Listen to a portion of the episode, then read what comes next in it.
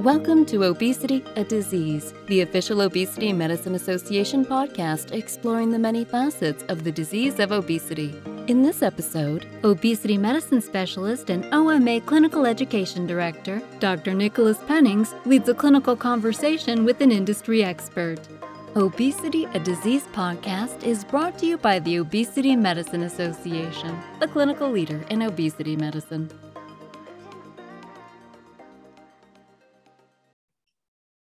As weight goes up, we see a rise in blood sugar a rise in blood pressure, dysfunctional lipid profiles, fat deposition in the liver, and a host of other metabolic disturbances. With obesity causing so much metabolic dysfunction, it seems intuitive that patients with obesity who have had a major adverse cardiovascular event would have worse outcomes. Instead, patients with obesity have had, who have had myocardial infarctions, strokes, and certain types of heart failure actually have better outcomes than their normal weight counterparts, resulting in what is called the obesity paradox. Hi, I'm Dr. Nick Pennings, Chair of Family Medicine at the Campbell University School of Osteopathic Medicine and Executive Director of Clinical Education for the Obesity Medicine Association. And with me today is Dr. Carl Lavie, MD. Dr. Lavie is a fellow of the American College of Cardiology and medical director of the Cardiac Rehabilitation and Prevention Program at the John Ochsner Heart and Vascular Institute in New Orleans, Louisiana. Back in 2002, Dr. Lavie led the way in identifying the obesity paradox in cardiovascular disease, particularly in heart failure, and spoke at the OMA 2022 Spring Obesity Summit on obesity and obesity paradox and cardiovascular disease. Welcome, Chip. Welcome. Thanks for having me, Nick.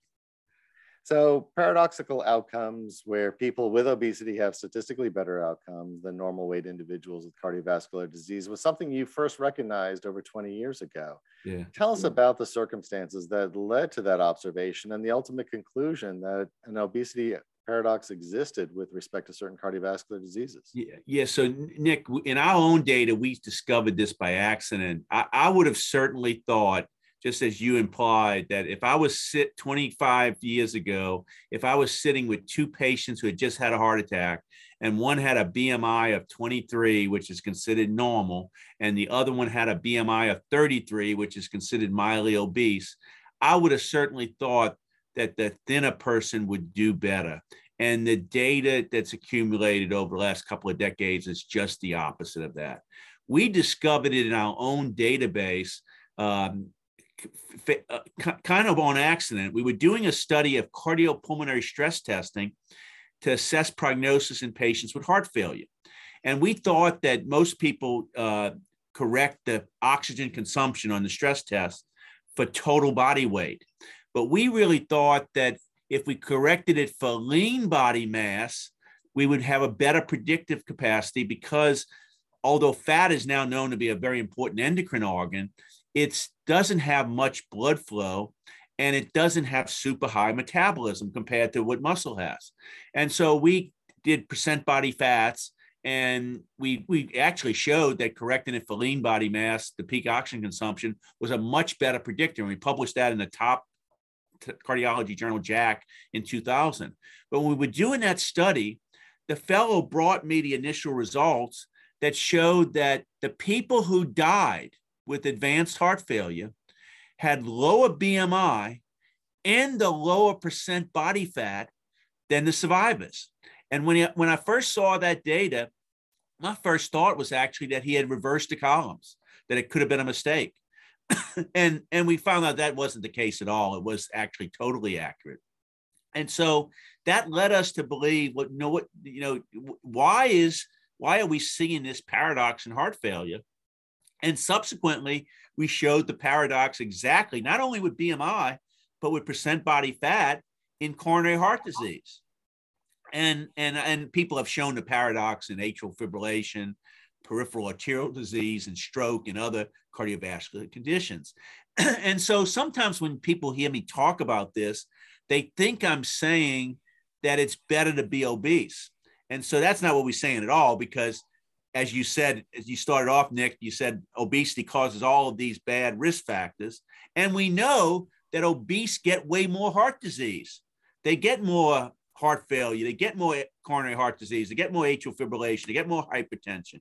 they, they get uh, all of these events or more, but yet once they come in with heart disease, they tend to have a better prognosis. And so, in a way, what's surprising, you could say, well, is that because why would the obese do better? It may be that that the lean are actually with heart disease or, or, or surprisingly doing worse. You know, so so it might be that the peep the lean patients who get the same heart disease as the obese maybe get it for a different reason. And I'll just give you an example. If some, you know, the typical man, say six foot man and weighs 155 pounds when he finishes high school, the typical a lot of a lot of the, those men over the next 30 years have gained 50 pounds.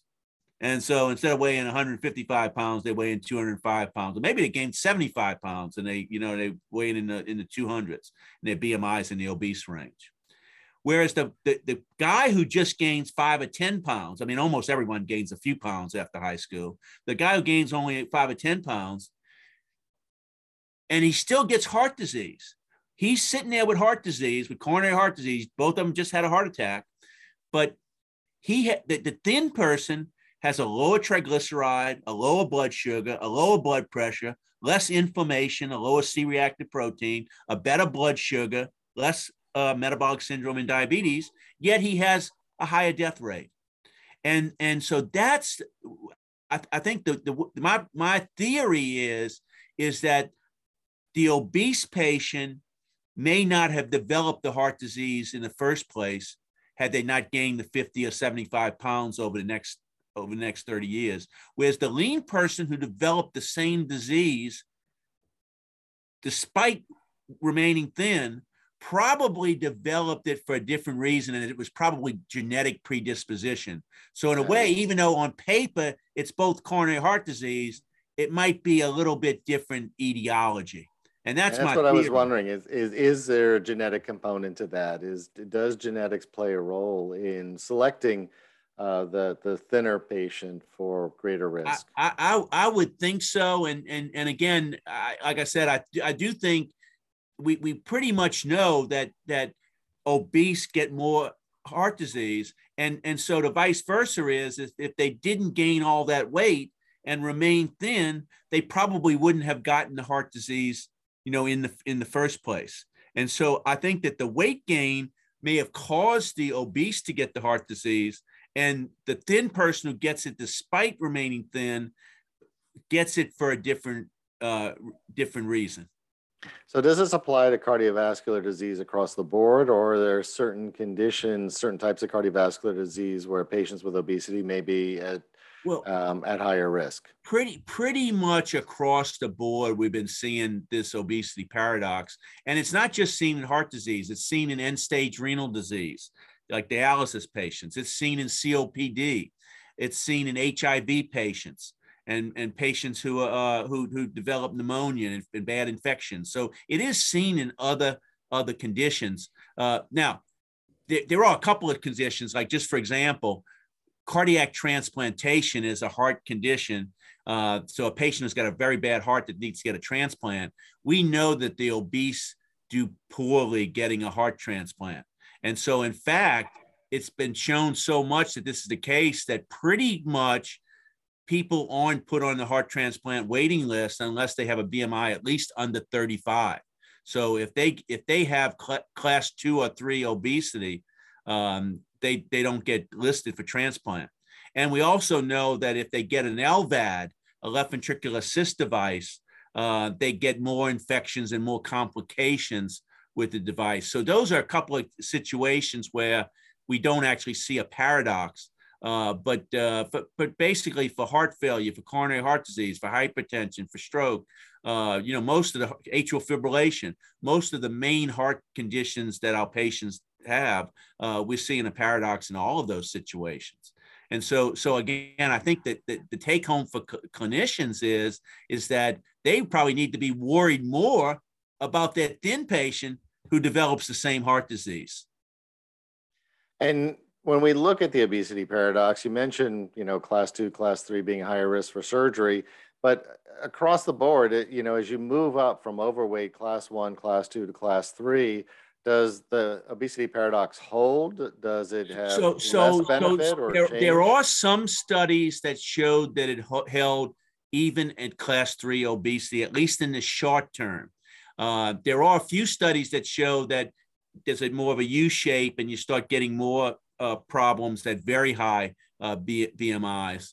Uh, and and and and and certainly the longer term follow up most of the studies show that BMIs over 35 or over 40, class two or class three, will have a, a, a, at least equal prognosis over the long term. And sometimes they have actually a worse prognosis if you follow them for five to 10 years. Whereas in the short term, almost all the studies are showing a, a, a better prognosis.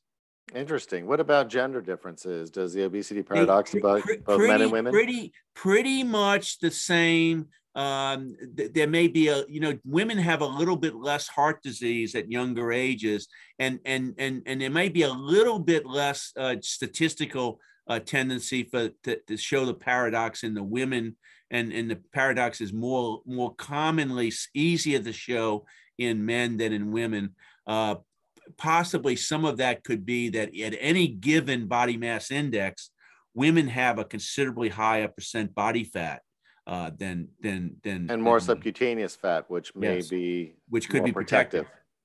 Correct. Right. Uh, How about races? Are there racial differences in the obesity? There haven't been a lot of studies on on race with the obesity paradox. It does appear to be the case, but they're not large. Uh, there's not large studies in the African American population. There is, by the way, uh, an an Hispanic paradox as well, and, and, and the Hispanic population as a group have more obesity, and they have all they they get a lot more diabetes and cardiometabolic disease, but they're getting less major cardiovascular disease than uh, than say the Caucasians and the African Americans. Interesting. How about differences as to when the patient develops obesity? You know, a, a person that has had obesity their whole life versus developing it in midlife or later in life. Yeah, so cer- certainly many of the studies do not actually look at years with obesity. Uh, it, it does appear that, that, that, that the duration of obesity uh, puts a toll on the development of cardiovascular disease. You know, so so so uh, if somebody's been thin for you know for most of their life and then all of a sudden gains weight over a short period of time, well, they still had all those years where they didn't have the cardiometabolic disease, you know, and so so uh, I think, but but not all of the studies have have have evaluated uh, what the the lifetime weight uh, was. In fact, most of the studies will, will assess weight at at one point in time, you know. And now now the other the other thing is is that there are studies, and we and I've been part of these studies that have looked at changes in weight, and and and most of the studies show you know, just just for example, we had a big study in coronary, coronary heart disease that showed that there was no population where weight loss was associated with a better prognosis. And in fact, weight gain was associated with a better prognosis in the normal BMI group. Uh, and and and then then then compared to those who maintain normal BMI. Now, the problem with some of the weight change studies, though, is that almost all of them in the literature do not differentiate purposeful and non-purposeful weight loss you know and so there are a lot of bad things that are potential reasons why people could lose weight you know they're, they're, they're depressed you know they've had catastrophes high high stress in their life or they have underlying disease that is causing Right. them to lose weight and so pro- the problem is is that very there really are not many you know great studies for long-term weight loss in cardiovascular disease patients now we do have some recent data that would suggest that that patients who had heart failure who who who ended up getting bariatric surgery and lost a lot of weight they had less development of hospitalizations and deterioration of their heart failure than the patients who didn't get the bariatric surgery and remained at the high weight. And that that still has not been data on on mortality, uh, but but particularly worsening of, of, of heart failure. Uh, but I personally think that purposeful weight loss uh, would be beneficial. But you you'd be surprised that there's very very few studies of purposeful weight loss and say coronary heart disease, heart failure, atrial fibrillation, et cetera. And taking somebody from a very unhealthy diet, a lot of fast food, and maybe a, a, high fat and refined carbohydrate diet, and shifting them to something healthier like a Mediterranean diet, you would think uh, would improve cardiovascular outcomes. And in, and in fact, um, you know, people who have shifted to a Mediterranean diet have shown better cardiovascular outcomes. Yeah. So there's, it seemed those prospective kind of studies where we're looking at populations that have made purposeful change to a much healthier diet you're saying has not been done and and we still don't know what those effects would be i think that they they ha- they certainly have not been done in large scales you know that, that you, you, we have statin studies that have 30,000 people in them and and and you have a weight change study in coronary disease that has 100 patients you know, and so not not really powered to look at major cardiovascular disease events. And you know, there's, there's certainly studies of weight loss and heart failure that show improvements in ejection fraction, improvements in symptoms, uh, improvements in exercise time, lowering in blood pressure, uh, maybe some beneficial changes on the heart's uh, geometry. But they they really haven't looked at major cardiac ev- events over the long term. And I do think those studies uh, need to need to be done. Um, and one of the other things that we recommend is part of our strategies for helping patients get to a healthier weight is to engage in physical activity. And physical activity doesn't have a tremendous benefit in terms of weight loss. It's pretty good for weight maintenance. Uh, but on the flip side, physical activity and regular exercise, we know have cardiovascular benefits. So, what role does higher levels of physical activity play with respect to the obesity paradox? So almost on almost every population studied, uh, having higher physical activity is associated with better prognosis, and then even more than than physical activity is cardiorespiratory fitness. So that so if we measure cardiorespiratory fitness, the gold standard is with a cardiopulmonary stress test. M- more people do it the simple way by, by seeing how how long you can go with speed and incline on a treadmill, and you get the estimated METs uh, that's always associated with a better prognosis and generally even correlates better with prognosis than does physical activity. And of course, fitness, one of the, the main re- ways one becomes fit is to do physical activity. But there is a second way that you get fit is by having good genes. So there is a genetic component of fitness too. Two, two people who do the exact same exercise, if they go out and run a race, one of them could maybe beat the other one by a whole lot even though they're doing the exact same, you know, running every day. But in the for the obesity paradox, we have papers that have shown that both uh, those patients who met their physical activity requirements, and, and, and we define that as basically doing 150 minutes per week of moderate physical activity or doing 75 minutes per week of vigorous physical activity, those patients who met that criteria, uh, they had a better prognosis for one, and second, there was no obesity paradox. So weight didn't matter with prognosis.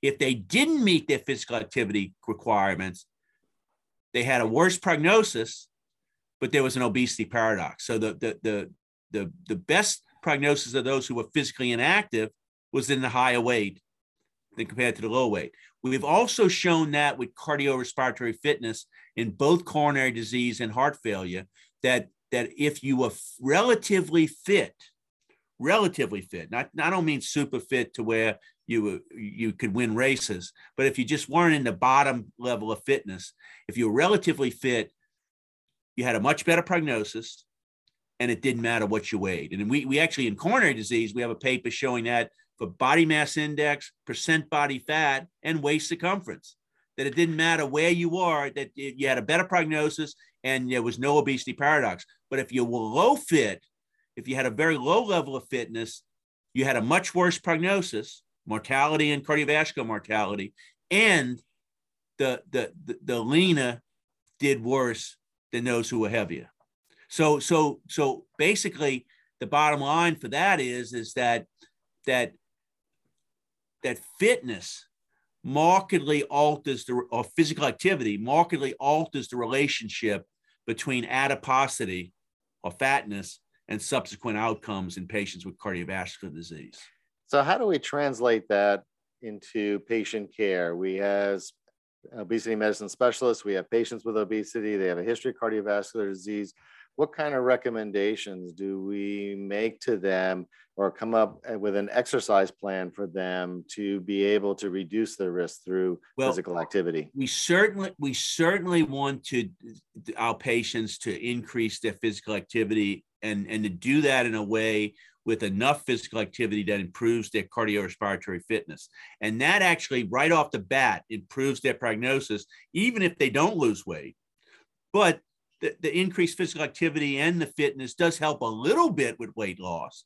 But as you said earlier, what it really does is prevent the additional weight gain. And so if, if a person's got a BMI of 31, yeah, we'd be fine dropping the BMI to 29. But we really don't want that 31 BMI to become 35, 37, 38 over the next 10, 15 years. So it can prevent further uh, weight gain, but it can be right away improving their prognosis. And, and, and you can improve your fitness in a fairly short period of time. I mean, we've shown in 12 week, you know, exercise training programs, people can get a 15, 20% improvement in their, their peak VO2, and they can get a 35, 40% improvement in their estimated METs you know, which is which is data that immediately translates into to, to improvements in prognosis. And so, trying to get our patients uh, more fit, uh, I think, is probably even more important than concentrating on their weight. Now, again, I, am not against the weight loss. I really do believe that purposeful weight loss is probably going to be beneficial. It's the problem is, is that if you said, okay, prove that for coronary disease, prove that for heart failure. It's kind of hard to do that because there's not large randomized trials.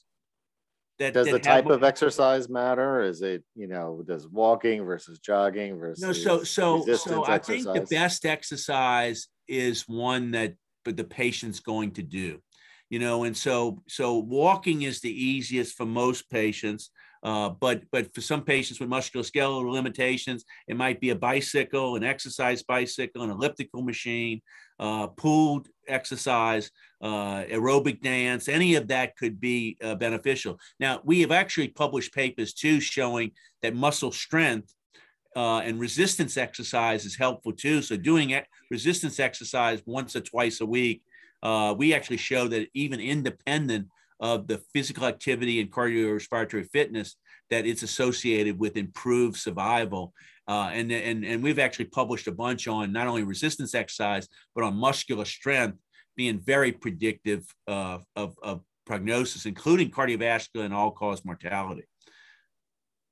So with with weight loss, sometimes we use anti-obesity medications. And now some of the medications that are used for other things like diabetes and also for weight loss like glp-1 agonists have shown some cardiovascular benefits. what are your thoughts about the prospects of using those agents I, I, I, think disease? that it's very very promising because those agents which have been typically shown to benefit cardiovascular disease events in diabetes um, at higher doses are now being used to, you know, for weight loss. And obviously, you need to show the benefits in in randomized trials. But I do believe that the, the fact that they show actually benefits at lower doses in diabetes makes me pretty confident that they're not going to be toxic at, at the higher doses that are promoting weight loss. And I personally think that if they power the studies correctly, uh, they're going to be able to show clinical event reduction with those GLP-1 agonists. And certainly, uh, we we have evidence now with the SGLT2 inhibitors, which aren't aren't as effective for weight loss, but they but they have a, I think tremendous benefit for protection against cardiovascular disease, particularly heart failure, right. but other cardiovascular disease events as well. How about bariatric surgery? What are the I think I think for the bariatric most, surgery? I think for the most part, uh, bariatric surgery has shown pretty pronounced benefits in diabetic patients, including you know cardiovascular mortality uh, benefits, and and that has not been shown across the board for other things. Uh, but bariatric surgery has been there's small studies that show that it's safe in patients with coronary heart disease. But there's recent uh, retrospective evidence, even in the Medicare population, suggesting a, a cardiovascular benefit in, uh, in the Medicare patients who receive bariatric surgery for heart failure. uh, and and and total cardiovascular disease events. Now the only the problem is is that those studies are not randomized.